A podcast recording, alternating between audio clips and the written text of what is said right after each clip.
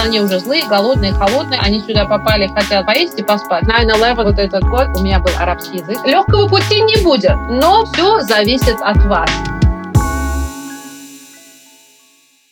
Всем привет! Меня зовут Полина Ипарова. Вы слушаете подкаст «Расскажи про стажировку». Здесь гости рассказывают про свой опыт учебы и работы за рубежом. Гостья этого выпуска — Шана, медсестра в Америке. Она расскажет про свой путь из Ташкента в США, как она учила английский, чем отличается работа медсестры в Штатах и ответит на вопрос, не поздно ли начинать все заново в другой стране, если вам немножечко за 30. Спойлер, никогда не поздно. Всем добрый день или доброе время суток. Меня зовут Шана. Я сейчас в данное время работаю старшей операционной медсестрой в одном из госпиталей в Америке.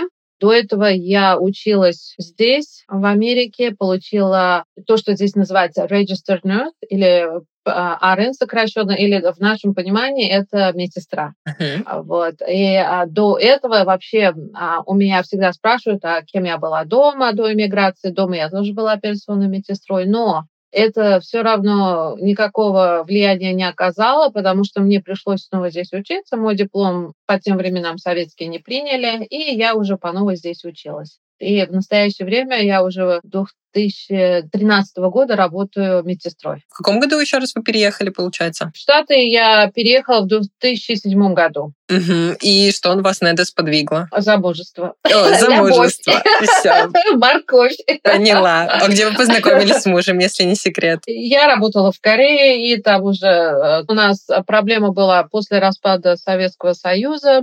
Ой, зарплаты у медиков стали вообще плачевными, и буквально многие больницы стали закрываться.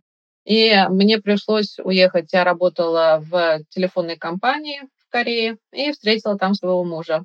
И вот э, буквально в 2005 я вышла замуж, в 2007 мы переехали. Он у меня был военный. Uh-huh. И таким способом я переехала в Штаты. Ничего себе. То есть работа в Корее не была связана с медициной? Нет, совершенно. Потому что у меня именно по медицине я бы не смогла, потому что это в Корее надо было бы и полностью в совершенстве владеть языком, подтверждать дипломы. Я не знаю, как это даже делается, я этого не делала.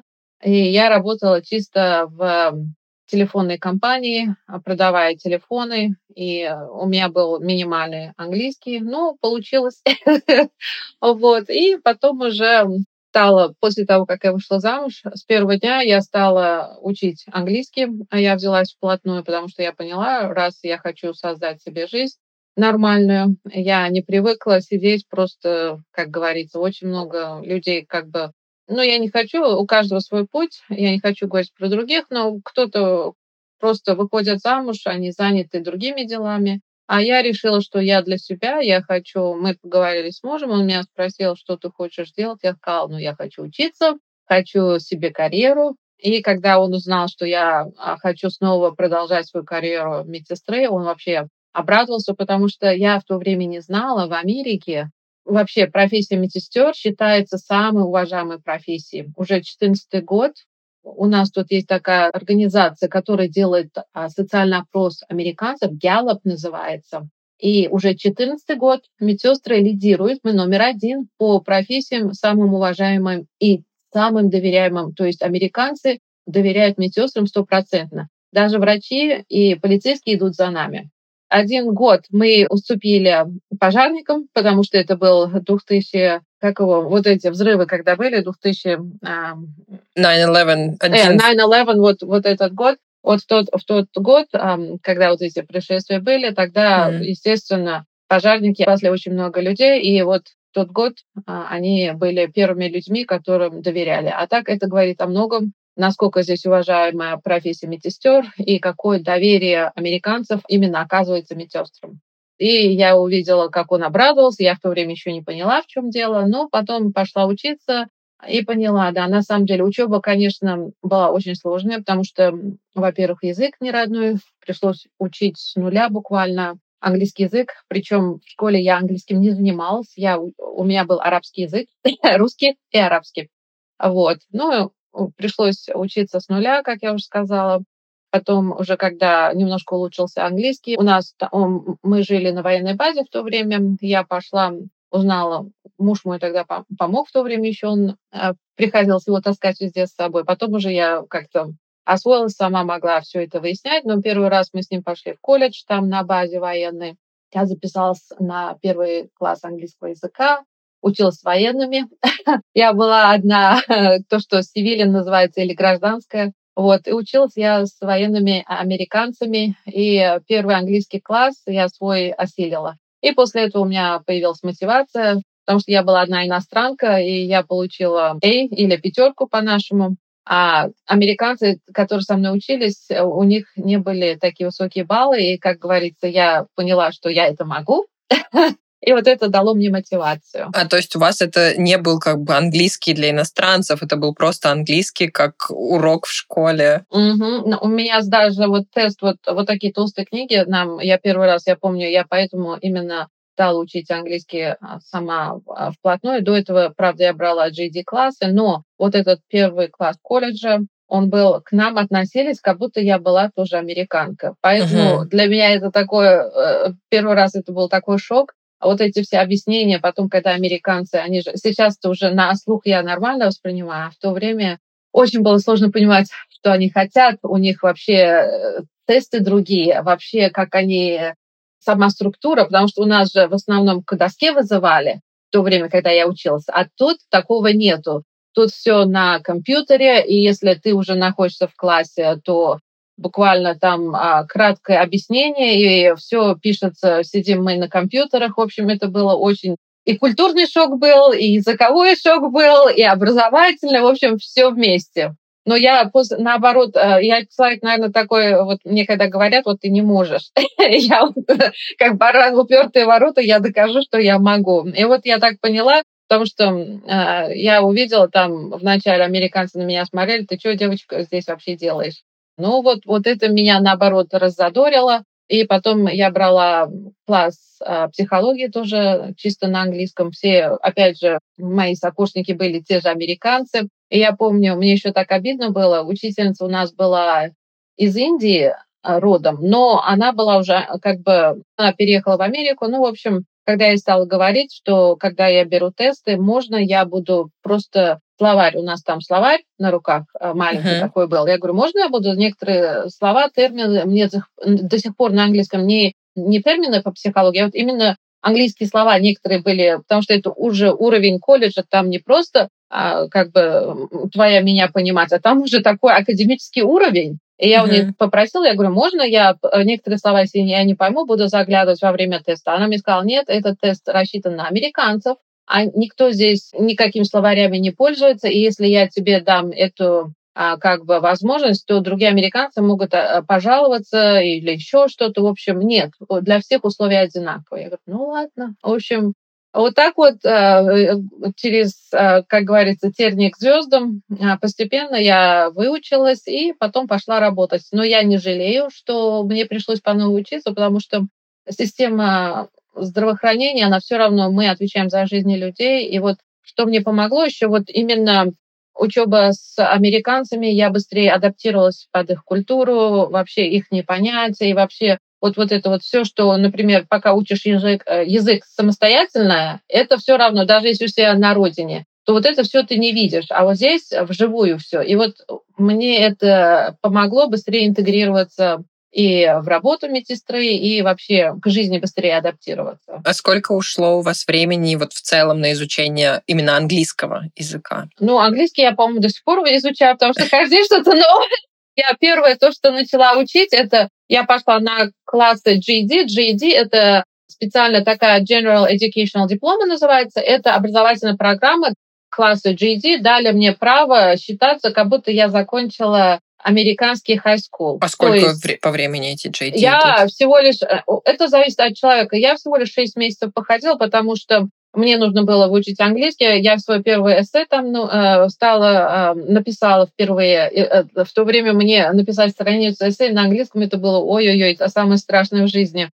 И пришлось немножко подтянуть тоже Civics. Civics — это их обществоведение, как бы именно строение mm-hmm. их системы и про Конституцию, и вот, вот эти все исторические, э, и причем а, события, исторические события, причем они по годам не очень сильно спрашивали, а вот сами события нужно было знать. Вот мне еще это удивило, я говорю, у нас в основном история вся была на датах, uh-huh. а у них в основном вот кто что сделал, вот, вот такие вот. И у меня 6 месяцев ушло на вот это, и э, математика была там дроби и э, умножение, все такое легкое, в принципе, как наша э, учебная э, программа. И потом еще э, биология легкая была, э, зоология, но это мне всегда нравилось, в принципе, я еще и дома хорошо училась. Единственное, физика-химия я боялась, но там тоже легкие вопросы были. Вот. И я сдала, во-первых, я подтянулась в английский, и это мне дало право пойти учиться в колледж сразу, и потом мне не, на, не нужно было сдавать ни TOEFL, ни IELTS, потому что mm-hmm. все медики, которые сюда переезжают, за исключением, по-моему, в Нью-Йорке, не требуют uh, TOEFL или IELTS. А так во всех штатах все медсестры, кто учится, они должны это сдавать.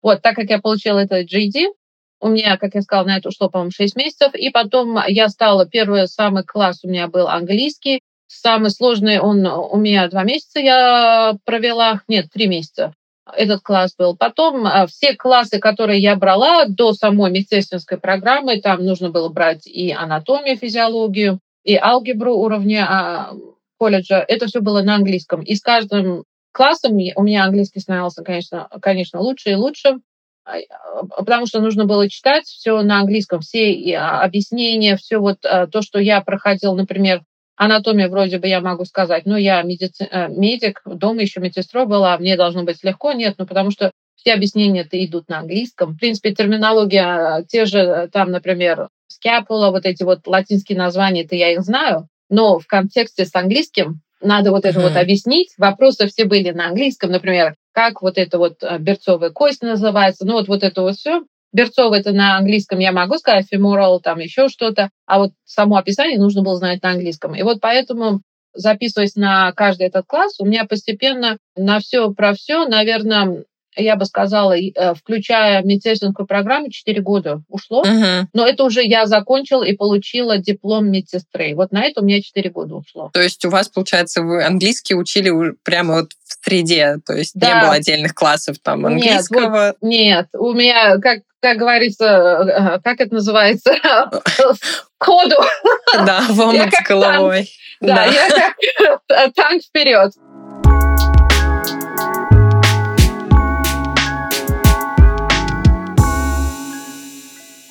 Кстати, про английский. Если вы врач, медсестра или студент-медик, приходите к нам на занятия в школу английского языка для медицинских целей Max Med English. Все наши преподаватели – дипломированные врачи с огромным международным опытом. Они научат вас актуальному английскому и медицинским терминам. Max Med English – школа английского для врачей, созданная врачами.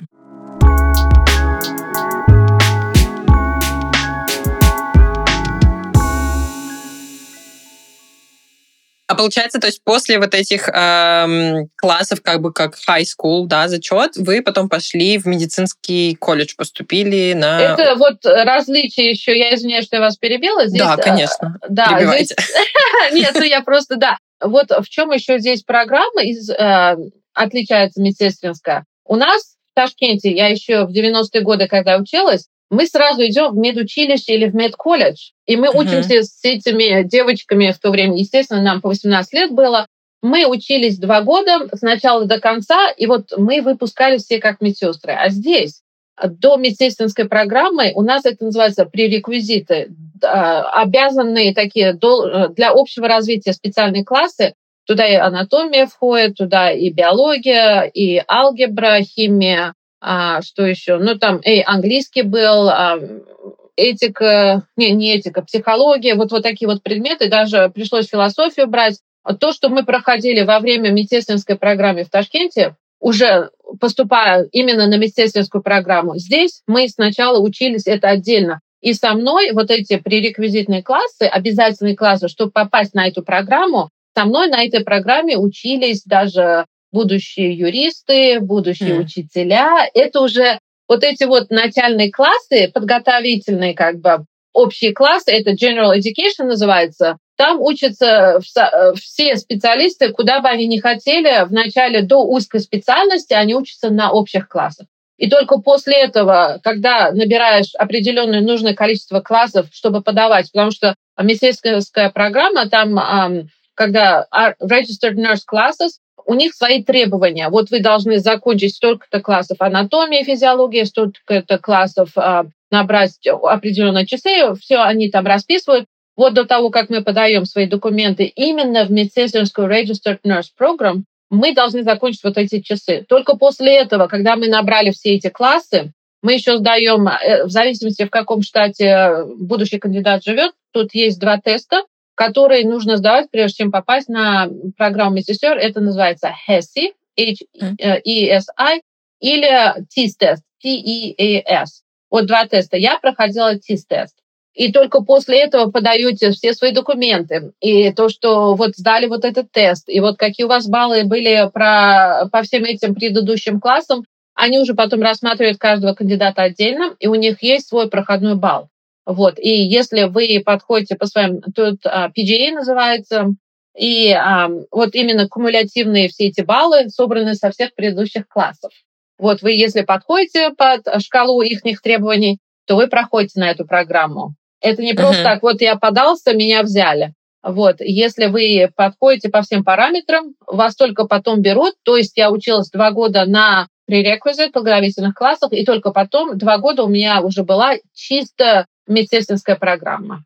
Uh-huh. Вот там я училась два года. Ага, и то есть э, в чем заключается вот тест, который вы сдаете по итогу вот этих вот первых двух лет? А, это тест-тест, это тоже проверка на общее знание там у, у нас, я даже смеюсь, а, не только английский и математика, биология, там у нас даже немножко, я еще удивилась, думаю, ну зачем это было? Вот эти вот, а, как они называются, гео не география, а вот геол, э, геология, что ли. Я вот, угу. вот, вот эти вот, я еще не поняла, тогда я первый раз, когда увидела этот вопрос, тектонические э, эти, вот когда землетрясения бывают, вот эти сдвиги, я еще думала, ну при чем здесь медицина и эти тектонические плато и вот это вот все. Ну вот интересно, конечно, был у меня был experience, но uh-huh. что хорошо, там, если пару таких вопросов не смог ответить, но там можно за счет анатомии, за счет биологии, за счет там других вопросов как-то выплыть наверх. Uh-huh. И не обязательно, чтобы ты прям был супер умные и самые высокие баллы. Главное, чтобы достичь проходного балла. Я, это уже было в 2010 году, я даже не помню, какие тогда баллы были. Сейчас, наверное, уже все равно все поменялось. Тест остался, название тоже, но, естественно, тест, э, вопросы, наверное, поменялись, и баллы тоже. Вот, единственное, добиться вот этого минимума, чтобы проходного пройти, и все. И uh-huh. главное, вот я смеюсь, я говорю, я перла танком, я ни на что не смотрела, лишь бы вот пробиться к финишной.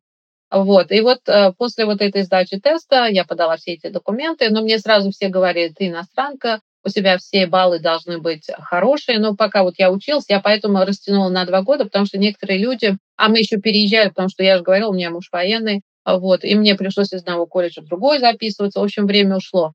А некоторые люди вот эти вот подготовительные или общеобразовательные general education classes берут за полтора года даже, кто-то за год. Но я брала, я старалась, если у меня, например, первый класс английский был самый сложный, я его в одиночку брала, потом уже я пыталась, например, анатомия физиология считается очень объемный сложный класс, потому что там и было лабораторные занятия должны быть, и лекции. Вот с такими классами я брала полегче предметы, например, там философия, оно намного uh-huh. легче. А некоторые э, студенты вообще берут по 3-4 класса набирают. Uh-huh. Но я старалась тише едешь, дальше будешь. У меня все, зато у меня все оценки были A. У меня 4 GPA э, здесь называется 4.0, 4,0. Это самый высший балл я набрала. И я уже, я знала, что меня без проблем примут на, на любую программу. Но не всем это обязательно. И зная максимальный балл, какой, минимально, вернее, проходной балл, можно набрать и другие классы. Вот. Угу. Вот такой вопрос по поводу этой программы. Во-первых, если действительно вот вам говорили, что вот вы иностранка, есть ли действительно какое-то препятствие в этом? Потому что, да, вот все говорят, Америка страна иммигрантов, и да. как бы странно это слышать немножко. Да, вообще, я на самом деле удивилась, думаю, это не все, просто мне говорили, типа, подстрахуйся, потому что мало ли что, потому что тут некоторые еще а, американцы, которые здесь живут, они там и волонтерили, у них там а, послужной список очень такой, они работали где-то там а, помощницами медсестер. Вот у них а, всякое такое было. У меня буквально, кроме как своих знаний блеснуть вот этим своим GP, больше ничего не было в uh-huh. багаже. Поэтому мне говорили, постарайся, чтобы наверняка попасть. И почему мне еще говорили, мне еще свои друзья тоже советовали, наши люди, потому что э, они смеялись. У нас, у иммигрантов, это последний вагон нашего состава, куда мы должны запрыгнуть и старайся по мере возможности самые высшие баллы набирать. Вот. Но есть, со мной поступали те, у которых вообще 3,4 э, балла были, они тоже прошли. Поэтому я говорю же, надо знать, какой самый минимум, и стараться чуть-чуть uh-huh. повыше этого. Не обязательно, как я. Я просто вот поставила себе целью, так как я услышала где-то, что 4,0 целых должно быть, вот я перла к этой своей цели. Но а в дальнейшем я вообще не чувствовала такого, что я иностранка, что я наоборот.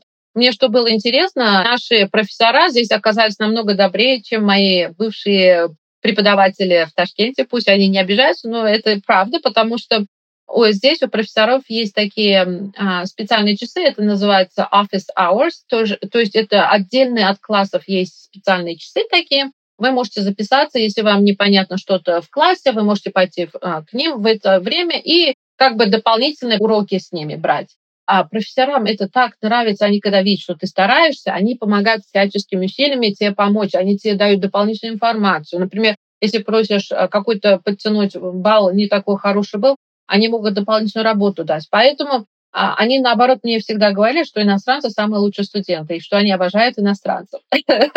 Поэтому у меня проблем в этом а, отношении не было. Вообще дискриминации, ничего такого я не чувствовала. Все, это здорово. И возможно ли вообще поступить на вот медсестринскую программу без вот этой общей подготовительной? Нет. А, обычно в основном Вообще здесь есть две программы. Есть Community College, это общественные колледжи называются. Они самые по цене дешевые, можно быстрее, uh-huh. потому что я хотела получить образованием медсестры Register Nurse и сразу работать, чтобы деньги зарабатывать. Потому что, как говорится, надо зарабатывать деньги, и э, я посмотрела все варианты, какой самый быстрый был для меня. Если учиться на бакалавра, оно намного дороже и дольше. Это 4 года надо учиться. Uh-huh. А помимо вот этих пререквизитов. Сейчас есть такие уже колледжи, куда можно, частные колледжи. Они сразу включают в себя и подготовительные классы, учишься сразу, они тебе и анатомию там дают, и там же медицинские классы. Они все это как бы совмещают, но они намного дороже. Например, если я закончила свое образование, получила медсестринское где-то за 15 тысяч а, долларов, то вот эти вот частные колледжи, они, они начинают с 40 тысяч и выше. Единственное, что хорошо в частных колледжах, они сразу, если учишься 4 года именно программа бакалавриат, то они, а, ты получаешь бакалавра. Я получила самую начальную степень здесь начинается с Associate Degree, ADN, Associate Degree in Nursing. Uh-huh. Вот это была моя первая а, академическая а, степень. Я была Register Nurse, медсестра с Associate Degree. А потом я уже два года отучилась, не, полтора года на онлайне, и я получила бакалавра, уже работая. Uh-huh. И госпиталь оплачивал мне мое образование, второе. Здорово. Так что есть варианты. Поэтому я говорю, а люди должны всегда все смотреть. Я слышала в Нью-Йорке вообще, некоторые девочки мне говорили, что им вообще государство оплачивало как малоимущим, они им и гранты давали. Это надо искать э, ходы выхода, потому что я вот веду свой блог, у меня Постоянно люди спрашивают, а есть какие-то а, scholarship или помощь различная, материальная? Ну, стипендии, да. Стипендии, да.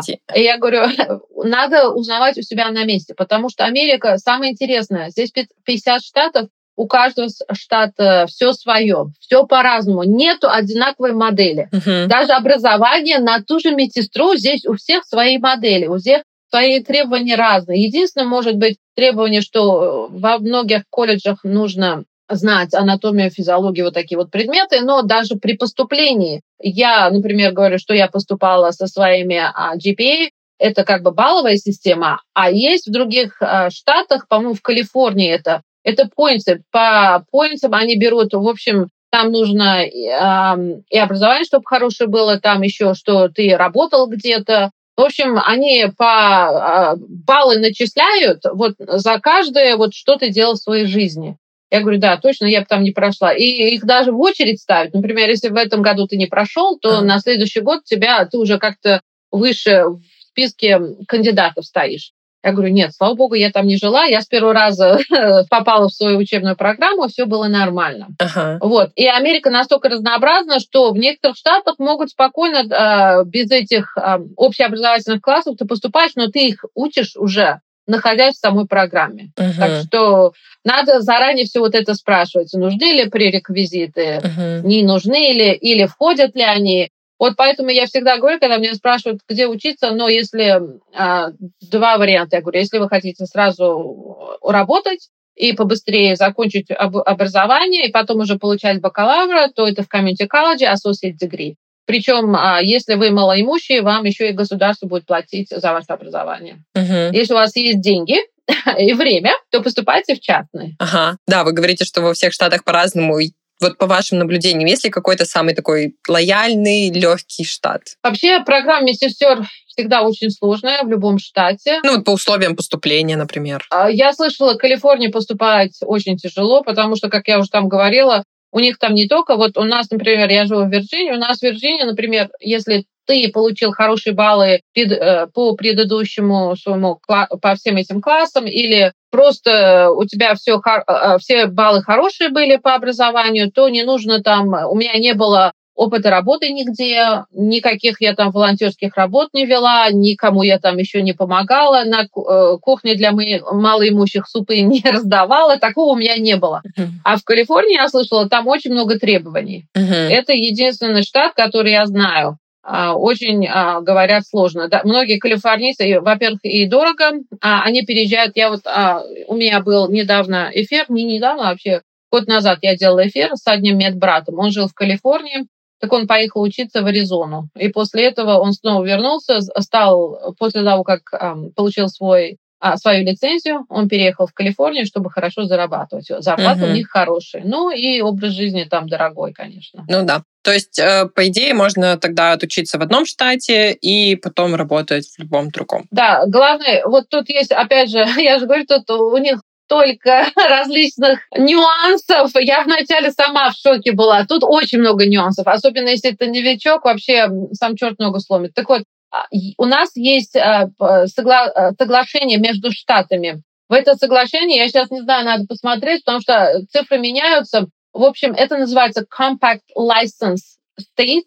Это uh-huh. Compact э, Agreement, то есть компактное соглашение. То вот, например, если я сейчас в Вирджинии, с моей лицензией я могу работать в определенных штатах. Вот, например, если я поеду в Калифорнию, то мой, моя лицензия, даже я училась в Америке, моя лицензия в Калифорнии не пройдет, мне нужно по новой подаваться на Board of Nursing. Board of Nursing — это а, головная организация медсестер в каждом штате. Uh-huh. Вот именно в это Board of Nursing подавать а, заявление и говорить, вот я, при, в общем, подавать все свои документы и ждать, когда они мне лицензию Калифорнии выдадут. Так вот, если, по-моему, 30 с чем-то штатов состоят а, в этом соглашении, и вот я могу спокойно с лицензией в Вирджинии поехать а, в, в эти вот а, определенные штаты. Но есть uh-huh. штаты, которые не входят в эту систему, то там я уже должна получать их лицензию. Вот. Поняла. Вы сказали еще, вы отучились потом уже работая на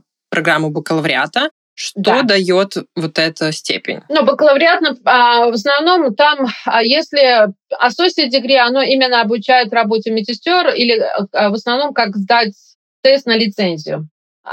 И NCLEX тест, вот этот, чтобы получить лицензию медсестер, NCLEX тест, он сложный. И вот программа медсестер именно нацелена на то, чтобы мы смогли сдать этот тест, и у нас развилось критическое мышление именно для работы registered nurse. А бакалавриат уже он подготавливает э, тех людей, которые работают в качестве старших медсестер и подготавливает уже как бы к управленческому такому к управленческой модели работы медсестры я могу стать старшей медсестрой. Кстати, после того, как я получила бакалавр, я уже стала старшей медсестрой. До этого бы я не смогла работать. Потом а, можно постепенно расти, уже кем хочешь, повыше, если хочешь быть.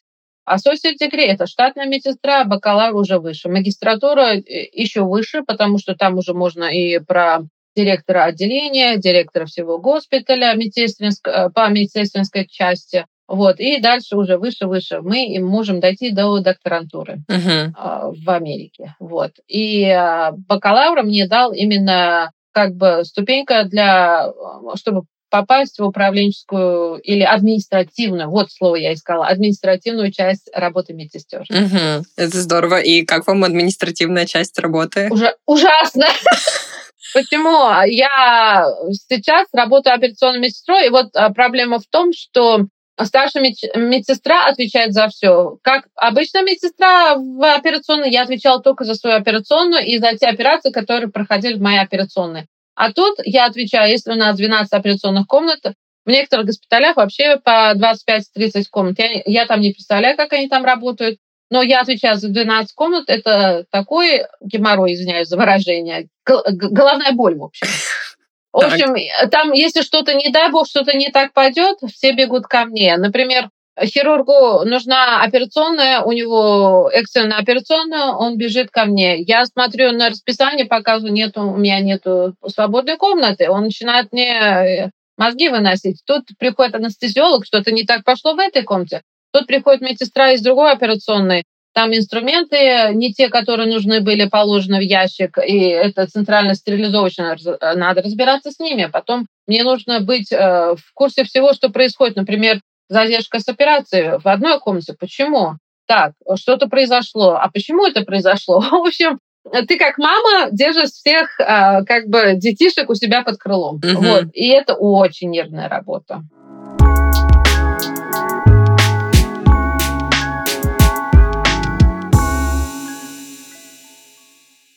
Вы также работали медсестрой в Ташкенте, да? Я правильно понимаю? Поначалу я тоже была операционной медсестрой, потом уже как раз перед отъездом у нас получилось, что наш госпиталь, э, вернее, а, больница шестая закрылась, мы переехали в другую э, больницу, и там мы разделились на два отделения, и одно отделение не было старшей медсестры. Я считалась и обычной медсестрой, и старшей mm-hmm. медсестрой, но получала одну зарплату обычной медсестры.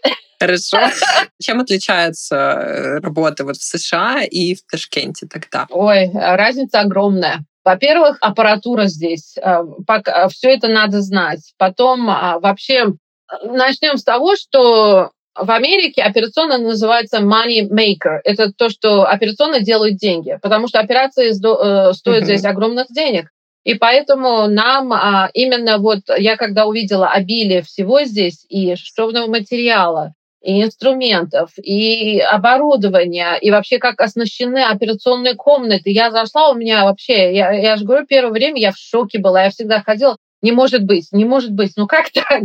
У нас тут э, для любой операции, не для любой, но у нас очень много различных, например, Возьмем обычный день. У нас сосудистая операция утром, отдельный стол. Операция закончилась, мы возим этот э, операционный стол, и следующий, может, ортопедия мышцы а, плеча нужно оперировать. Для этого есть другой специальный стол, на котором лежит пациент. Закончили эту операцию, может быть, еще какая-то там другая операция. Для этого мы должны обычный стол э, вкатить. В общем, вот эти вот столы, вот даже я говорю, это минимум, с чего я говорю, что, э, что насколько все. Многие удивляются одноразовым ножницам, да. а у вас буквально да, одноразовые вот столы. Я говорю, вот это вот все. Естественно, нам работает больше от этого, потому что мы должны все это э, двигать туда-сюда, возить, выкатывать. Но когда я свое вспоминаю прошлое, когда я работала в советское время, все говорят, ой, вспомнила бабка девичьи годы. Но я почему говорю, я когда увидела, ну сейчас я знаю, что везде и по Советскому бывшему Союзу в СНГ все мне говорят, Шана, вы уже давно не видели, как здесь оборудовано. Я очень рада, что все так продвинуто, но все равно мы, например, я помню, я, в общем, я тот человек, когда еще сама резала марлю и делала свои шарики, свои салфетки, понимаете? Студенты на первых курсах до сих пор это делают, по да. крайней мере, в регионах точно. Вот. И, а мы медсестры, операционные медсестры делали это на дежурствах, когда операции не было, чтобы на следующее утро у нас был целый бикс этих э, салфеток. А тут у нас специальные салфетки с микрочипами. Например, если в пациенте он остался, у нас специальная машина есть, RFID One, с радиоволнами. Обалдеть. Radio Frequency Identified, что-то такое, я уже забыл, как мы расшифровываем, это RFID. В общем, вот эти микроволновые волны, а, чип специально вшит в эту салфетку, и тут у нас есть э, такое кружочек такой подсоединенный к машине, и мы им проводим, например, зашили пациент, не зашили еще, мы это делаем до того, как зашили пациента, чтобы, естественно, не забыли салфетку. И мы проводим вот этой а, штукой над пациентом, и если, не дай бог, вот эта салфетка осталась в пациенте, машинка пипикает. И мы, но мы все равно считаем салфетки. У нас мы никогда не верим аппаратуре, мы все равно считаем сколько салфеток э, до операции у нас было, до того, как мы начали операцию. А в середине, например, операции, если мы открыли еще дополнительно салфетки, вот это мы все считаем. Ну вот, вот даже вот эта вот аппаратура, что у нас с микрочипами, вот это все. Потом а, салфетки, я помню, у нас мы, а, те, которые мы не использовали во время операции, мы их потом собирали, отправляли в автоклавную. Здесь после операции мы все выбрасываем. Ну, да. да, это все одноразовое. Для меня вначале, я говорю, боже, э, боже мой, как же так можно? Салфетки, которые не использованы, они практически новые, чистые, почему их выбрасывают?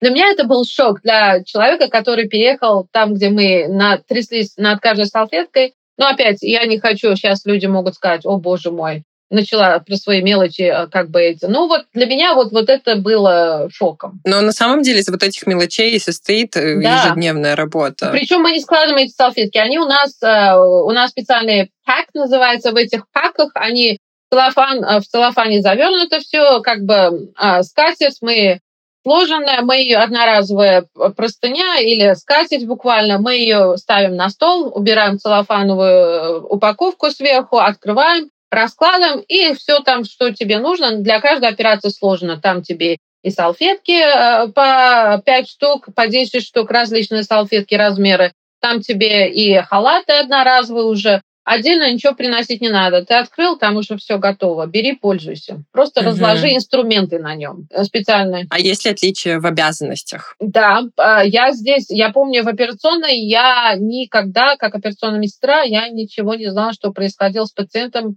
с медицинской точки зрения. Здесь я должна знать все лабораторные данные.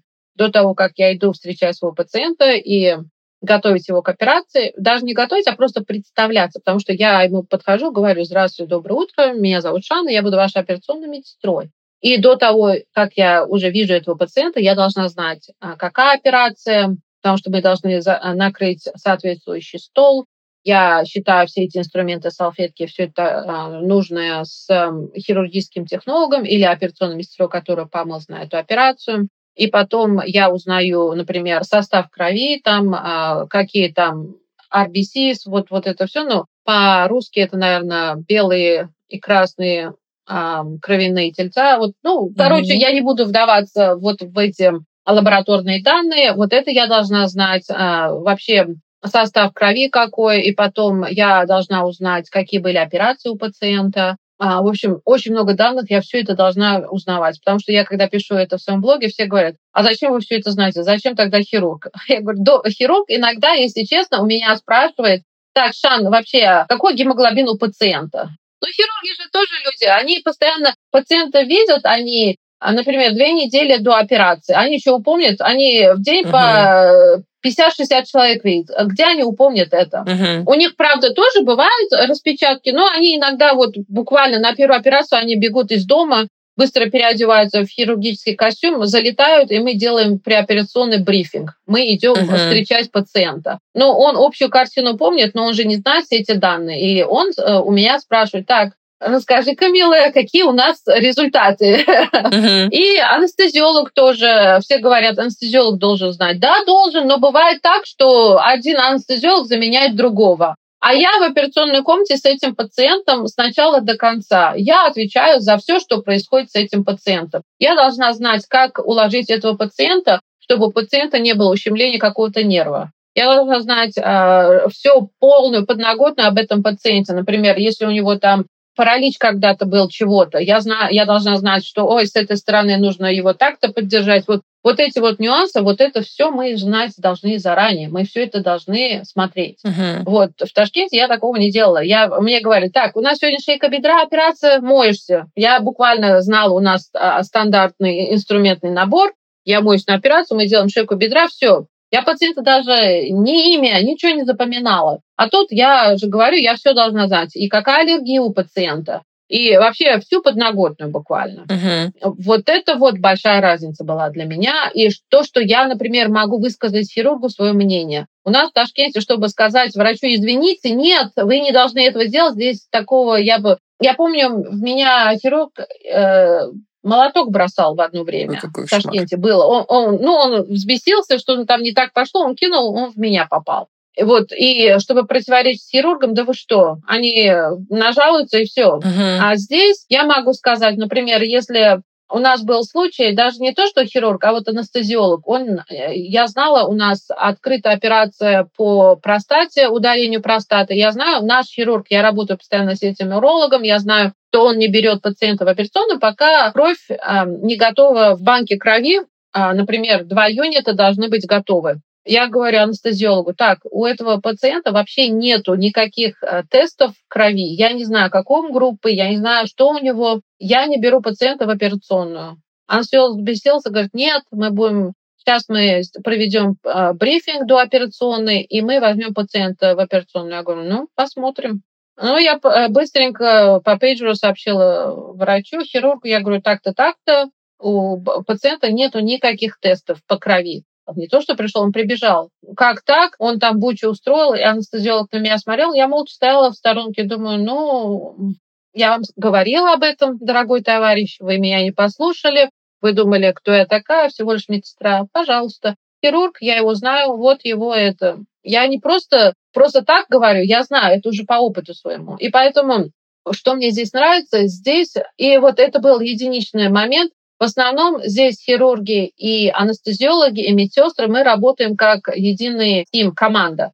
То есть я, например, могу высказать, у нас даже был такой момент, у пациента мы должны были делать а, биопсию ага, мочеточника, и пациент, он был умственно отсталый пациент, его привезли из специального, у нас здесь специально есть учреждение, где такие пациенты находятся.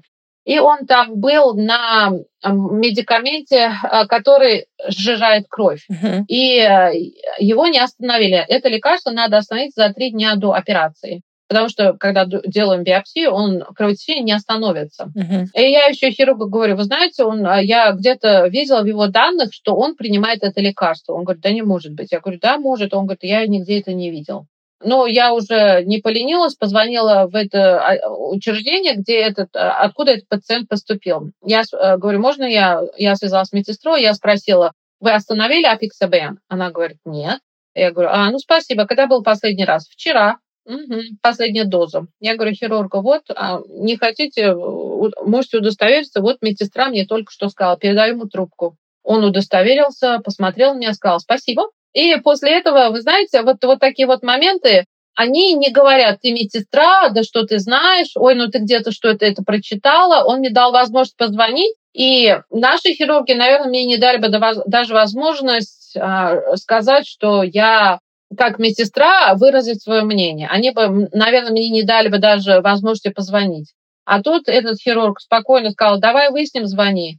Понимаете, вот, вот это вот отношение, что пациент, э, mm именно безопасность пациента превыше всех регалий, то он хирург, а я медсестра, вот, вот этого я здесь не чувствую. Я могу спокойно высказать свое мнение, и я не боюсь. Uh-huh. Я не боюсь, что мне, например, скажут, э, хирург пожалуется на меня. Потому что я, как у нас это называется, advocating for, э, for patient.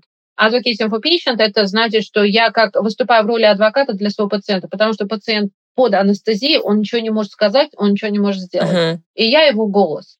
И вот э, к этому очень серьезно здесь относится. Вот это вот э, то, что уважительное отношение, нету такого я медсестра, ты врач, здесь такого нету. И вот это мне очень нравится. Угу. Мне кажется, в целом э, меньше вот э, в Европе и вот по вашим рассказам в Америке вот этой иерархии, что якобы да. врач выше, чем медсестра, что это просто две разные профессии, и вы работаете, вот вы правильно сказали, в команде. Это на самом деле очень здорово.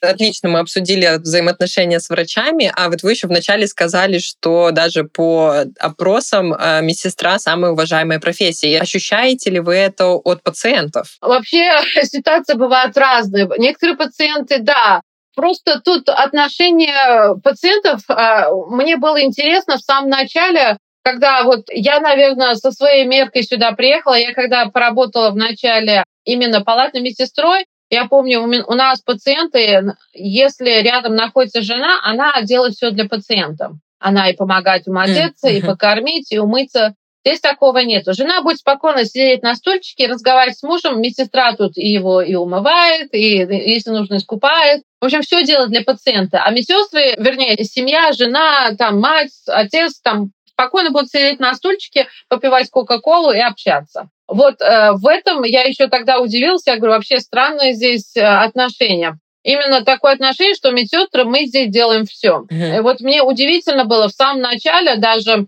у нас для этого были санитарки, например, если подмыть пациента или лежачий пациент под себя сходил. Здесь медсестры спокойно подмывают пациента, убирают пациента. Все нормально. Здесь вообще нету такого, чтобы, например, у нас есть помощницы медсестры. И мы можем, если они заняты, мы не ждем, вот ты иди, ты должна это сделать. Мы медсестры, мы полностью ухаживаем за пациентом, мы должны все это делать. Сейчас, наверное, все скажут, ой, я когда читала, а, иногда я говорю, что у меня было 8 пациентов, все смеются, ой, у нас целое отделение на одну медсестру. Но специфика работы здесь совершенно у нас другая. Мы должны знать, опять же, мы глаза и уши врачей. У нас, я когда работала в Ташкенте, даже палатный, у нас был врач именно в отделении, вот в том же отделении, где я нахожусь, была ординаторская, днем и ночью у нас были врачи. Я могла выбежать, э, забежать в эту ординатору, сказать, вот проблема у пациента, быстро заходите, он у него там давление или что. А здесь я должна проверить все у пациента, все данные, все лабораторные. Например, ему стало плохо. Прежде чем позвонить врачу, я должна все знать о пациенте.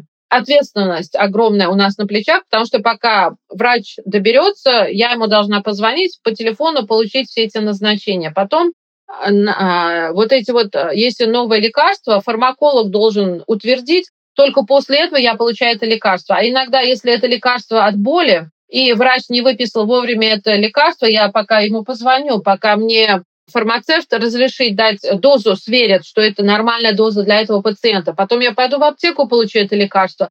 Где-то на это уйдет, наверное, час. А пациент вот хочет прямо сейчас. А у меня нет в руках такой возможности, вот тебе, ну да, это аспирин, выпей. Естественно, пациенты начинают злиться, и э, кто под горячую руку попадает, это медсестра. Потому что я ему вот он сказал, дай мне вот медикаменты, и они не понимают вот этот вот весь процесс, что врач заранее не выписал, у тебя началась боль, я должна побежать все вот это сделать.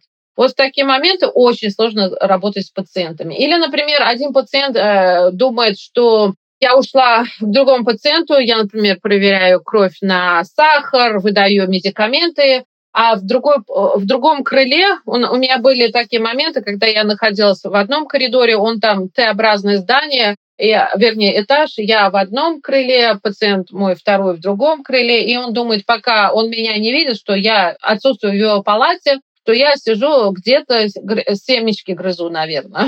И он, «Э, где вы были? Я вам 30 минут звонил. Ну да, звонили, но я не могла бросить другого пациента, вы понимаете? Они, ага, знаю я, сидите вы на станции, разговариваете, чаи гоняете. Я говорю, нет, на станции у нас, к сожалению, даже воду пить нельзя. Для этого нужно зайти в комнату для медсестер. Но у меня начало смены не было даже минут туда заглянуть. Но, конечно, пациентам это все не докажешь, не расскажешь. Это уже часть нашей работы. Мы просто улыбаемся, киваем головой, извиняемся и продолжаем свою работу. Но очень многие пациенты, они это понимают, они видят, как мы туда-сюда буквально всю ночь. Я работала в ночную смену, что я на ногах не сидела, есть люди, которые понимают, все нормально. Но бывает 2-3%, которые везде. Угу. Им ничего не докажешь. А если мы говорим вот про так, ну, так называемую да, палатную медсестру, то сколько вот в вашей больнице пациентов на одну медсестру отделения? Вообще, опять же, по штатам это по-разному. У каждого штата вот самое лучшее распределение пациентов это в Калифорнии, потому что у них есть профсоюзы, юнионы. Mm. Они отстояли свои права. А у нас особенно после ковида, я вообще рада, что я сейчас в операционной работаю, потому что у нас такая ужасная нехватка медсестер, особенно во время ковида все кто работал палатными медсестрами, они ушли, им было тяжело, моральная, психическая и физическая усталость. Вот, и поэтому сейчас нехватка медсестер. И я помню, я начинала в Америке свою работу с отделения, это MedSearch называется, это смесь постхирургии с терапией, это MedSearch, Medical Surgical, медицинское хирургическое отделение. Вот, и там есть люди, которые после операции, люди есть, которые с хроническими заболеваниями. общем, там очень много тяжелых больных тоже бывает. А у нас еще ортопедия, так что после смены коленной чашечки, и пациенты, естественно, грустные такие, тяжеленькие были. Если особенно две чашки сменили, это вообще шоколад в мармеладе, до туалета их помочь э, повести. В общем, это тоже на наших плечах было. У меня в основном а, по тем стандартам полагалось 6 пациентов. Но это не гарантированно. Например, а, ты придешь, нехватка медсестер или чересчур, особенно во время гриппа, у нас а, постоянно пациентов было столько много, там иногда до 8 приходилось пациентов брать, угу. 8 пациентов, но это был кошмар, конечно. Или, например, ты приходишь, у тебя 4 пациента, но не радуйся, потому что первый человек, которого э, принимают в отделении, он твой. И вот ты, а мы ненавидим это дело, потому что оформлять пациента очень много времени уходит. Там специальные опросники, ты пока разберешься со всеми этими опросниками, а пациент поступил с отделения а, emergency room, а, как это называется? Приемного. Приемного отделения, да. Он был голодный, холодный, его там 3-4 часа продержали, и им обещают, что когда их переведут в отделение наверх, то есть к нам, то мы им горячую еду обеспечим. Какая горячая еда в 3 часа утра? Uh-huh. Вот. Ну, пациент злится на кого? На медсестру. Вот. Но мы им даем там TV-динер, то, что разогреваемая такая еда, конечно, уже полуфабрикат, вернее, готовая еда, ее разогреть надо, но они там в, маль- в малюсеньких таких количествах, естественно, не такая вкусная еда, как они ожидали. Вот, и пока я начинаю расспрашивать э, про всю их историю болезни, почему они сюда попали, что и как, какие эм, побочные у них там были хронические заболевания, какие лекарства они принимают. Вот там очень много что нужно опрашивать. Естественно, они уже злые, голодные, холодные. Они их там продержали в приемнике 4 часа. Они сюда попали, хотят поесть и поспать. А тут медсестра надоедливая спрашивает какие-то вопросы. В общем, вот такие вот нюансы. Потом они хотят быстрее лекарства, а наша а, аптека пока не переведет все эти назначения с отделения приемного покоя в наше отделение, на это уходит время. В общем, а, шоколад в мармеладе, в общем. Вот. И вот такие вот э, были нюансы тоже. И вот 6 пациентов обычно, но, как я уже сказала, до 8 пациентов вполне тоже может быть.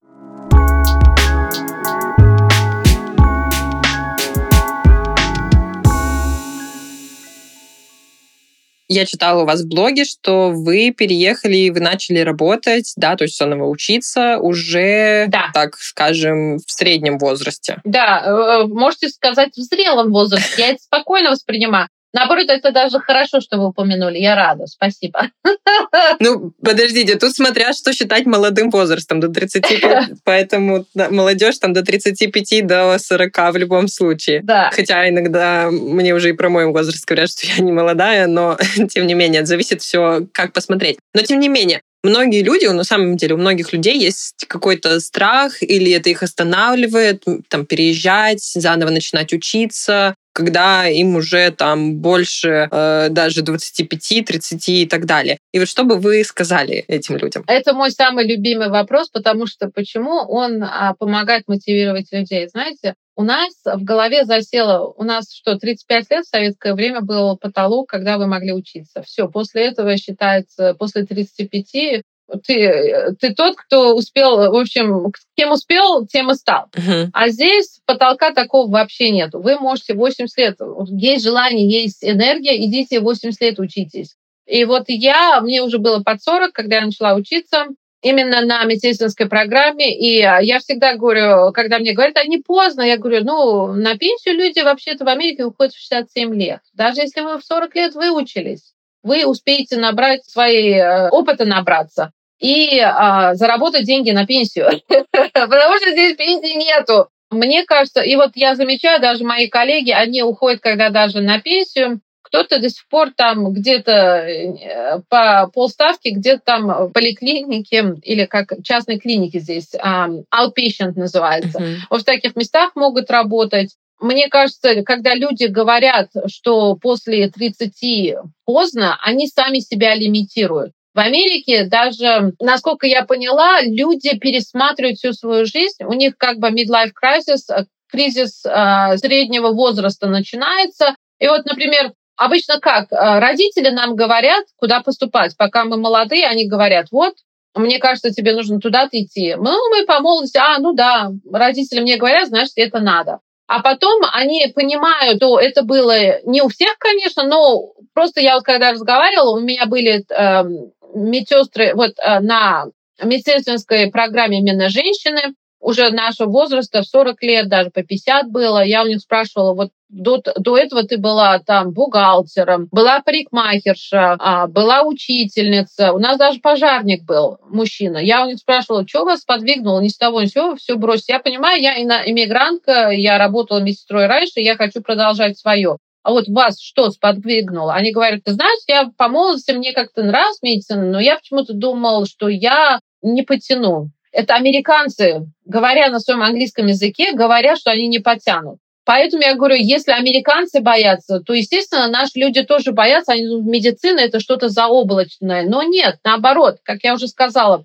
во-первых, мы, студенты, как э, мои преподаватели говорили, иностранцы самые лучшие студенты, потому что мы уже должны, вот нам уже отступать некуда. Мы уже сюда мигрировали, мы должны добиться успеха. Вот у нас вот мотор, он уже заведен. Во-вторых, а когда уже больше за цать, как говорится, 30-40 а, люди, они целенаправленно уже у нас, мы не отвлекаемся на мелочи жизни, что, ой, вот я хочу сходить на этот концерт, ой, мне надо там к подружке сбегать. У нас такого нету. Мы уже осознанно выбрали эту профессию для себя. И вот эти люди тоже говорят, Шана, вот понимаешь, по молодости я не понимала, чего я хочу. Подружка э, записалась на какие-то классы, я с ней пошла. Мама мне сказала, дядя мне сказал. Или просто так мне делать было нечего, я пошла, не знала, что делать. У нас тут адвайзеры, советчики есть в колледжах. Я пошла, спросила, э, какая профессия легче всего получить. И они мне говорили, я по совету этого адвайзера пошел учиться или пошла учиться. И я не думала, у меня любви к моей карьере не было. Я просто ходила, потому что это надо. А сейчас я поняла, или сейчас, или никогда. И вот то же самое с нашими людьми. Они, когда уже сюда переезжают, они понимают, или они бывшие медики, или просто они не смогли свою мечту воплотить. Медицину они тоже хотели в молодости, но не получилось. И вот когда они учатся, я вот очень много знаю, у нас тут, у меня и на блоге много иностранок, и они мотивируются, они вначале боялись, говорят, вот я думала язык. Я говорю, язык не проблема, вы учитесь. Это главное желание. Если вот у тебя есть желание, вот, например, я знаю, что вот, вот эти туфли в магазине я увидела, если я их хочу, я заработаю, я скоплю. То же самое с мечтой о карьере. Вот ты хочешь, ты станешь. И вот наши люди тоже, они, как вам сказать, именно те люди, которые в советское время учились, но и после тоже у нас мы именно люди, которые любят читать, mm. в, в отличие от американцев. Мы очень много читаем. И нам легче дается материал в книгах. И поэтому я заметила, что мы учимся лучше, потому что, во-первых, мы не только целенаправленно именно идем к своей цели, но мы легче усваиваем материал, mm-hmm. даже если это на английском языке. У нас развито мышление по-другому. И вот поэтому, мне кажется, люди, которые говорят, я не смогу, я не потяну, они сами себя лимитируют. Нужно попробовать. Потому что лучше попробовать и не достичь, чем потом, э, когда тебе будет сто лет, сказать, ух, надо было мне попробовать. Поэтому я всегда говорю, наши люди самые умные. Это отлично, это отличная мотивация. И вот не было ли у вас вообще этого страха, когда вы только начинали, или каких-то сомнений? Нет. Вообще нет. Наоборот, когда видят, я помню, я работала, я начала работать медсестрой у себя еще в Ташкенте, я тогда еще и не красилась. У меня ну, детское лицо было. 18 лет я а, уже работала в операционной а, санитаркой, закончила так, 17 лет я заканчивала школу, 19 лет, значит, меня выпустили из колледжа, и я пошла работать. На меня все смотрели, девочка, ты кто? Вы понимаете, вот э, как э, медсестре ко мне такого вот, э, вот отношения не было. На меня все смотрели, ребенок, ты что здесь делаешь? А здесь уже мы в таком возрасте, наоборот, нам доверяют. Вот подставь с нами молодого ребенка, как бы сказать, новичка медсестру, и меня. Естественно, они сразу люди в возрасте, мы как-то доверяем сразу тому человеку, который больше похож на нас. Uh-huh. Естественно, они легче раскрываются, у нас опыт какой-то, мы можем это девочке 20 лет, она какой общий язык сразу найдет женщина, которой 30, 40, 50. Uh-huh. Менталитет, мышление совершенно разные, и мы легче настраиваемся на их волну. Поэтому, мне кажется, возраст это не помеха, это наоборот плюс. Uh-huh. Вот это здорово.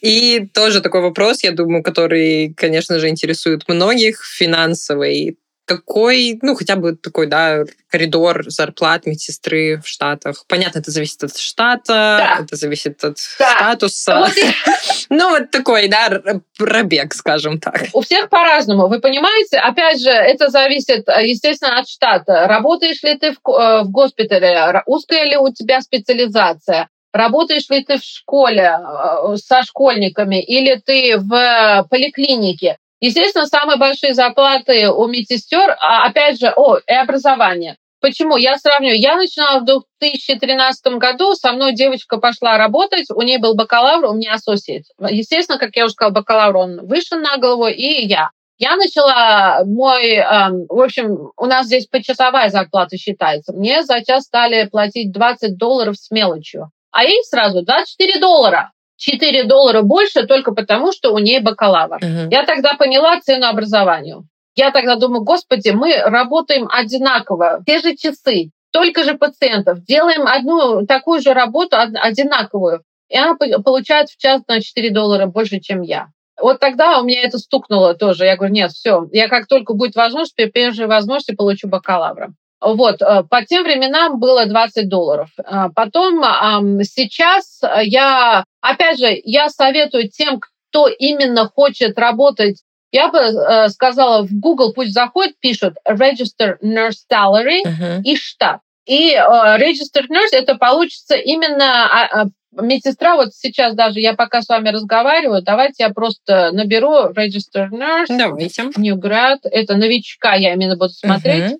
Так, в Вирджинии в среднем новичок медсестра в год будет э, зарабатывать 50 тысяч 893 доллара или 77 тысяч 600 долларов. Это минимум 60 тысяч, максимум 77 600. В год в год. Угу. И вот это будет ранжироваться по штатам. Угу. Да, это вот именно начальные зарплаты, то есть это все для новичка. Да, и это без э, выплаты налогов, потому угу. что вы еще должны платить налоги. Да, да, естественно. Но что хорошо, здесь сверхурочные, овертайм, то, что называется, в полтора раза оплачивается. Например, Рабочая неделя здесь в Америке считается 40 часов. Uh-huh. 40 часов. Если вы даже час больше отработали, то вам то, что мы, например, скажем, 23 доллара в час примерно, то вы умножаете это на полтора, uh-huh. и вы получаете вот эту вот зарплату. То есть 28 долларов умножаете на полтора, и вот uh-huh. это будет зарплата за овертайм. И, как я уже сказала, спе- узкая специализация операционная, реанимационная, а, что еще? Ну, есть тут э, еще, кто работает в катетеризации сердца, когда делают шунтирование. Вот в таких именно узкоспециализированных медицинских специализациях зарплата будет выше. Uh-huh. И каждый год у медсестер зарплата растет.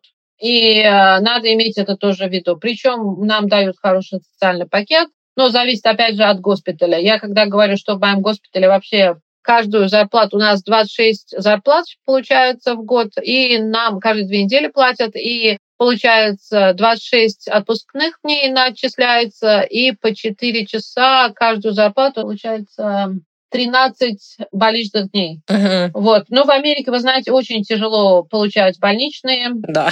отпускные, оплачиваемые. Uh-huh. Вот. И вот, вот это все нам представляется.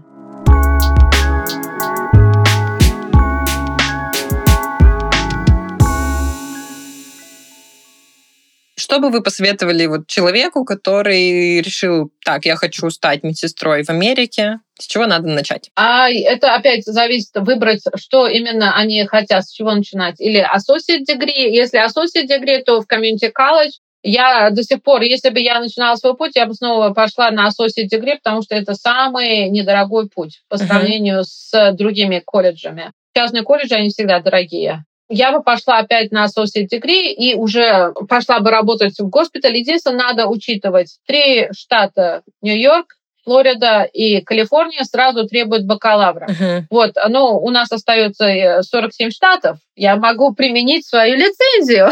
вот, и я бы заставила свой э, госпиталь, не заставила, у многих колледжей есть программы которые, принимая медсестер с associate degree, оплачивают им образование на бакалавра. Uh-huh. Почему я должна оплачивать за, за свою учебу, когда мой работодатель может это сделать? Вот, я бы посоветовала пойти таким путем. Но Мгм. это зависит от человека, опять же. Причем медсестры, которые приехали из СНГ, могут подтвердить свой диплом. Это другой путь стать медсестрой. Мгм. И, ну, это уже отдельный разговор. Они могут спокойно зайти на мой блог и на мой YouTube-канал, тоже «Медсестра в Америке», и обо всем этом почитать. Да, и все ссылки будут в описании к этому выпуску. И мой совет – ничего бояться, никого не слушать. Вам будут говорить, ты не сможешь, ты не это, ты не то. Да кому какая разница? В результате вы добьетесь того, чего хотите. Все зависит от вас. Поэтому слушать людей, которые сидят на диване и говорят, ты не сможешь, нужно и вообще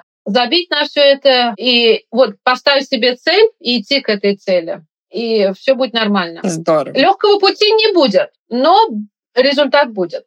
Здорово. Это отличный совет. Спасибо вам большое. Я Пожалуйста, думаю, не было очень интересно. Хорошо.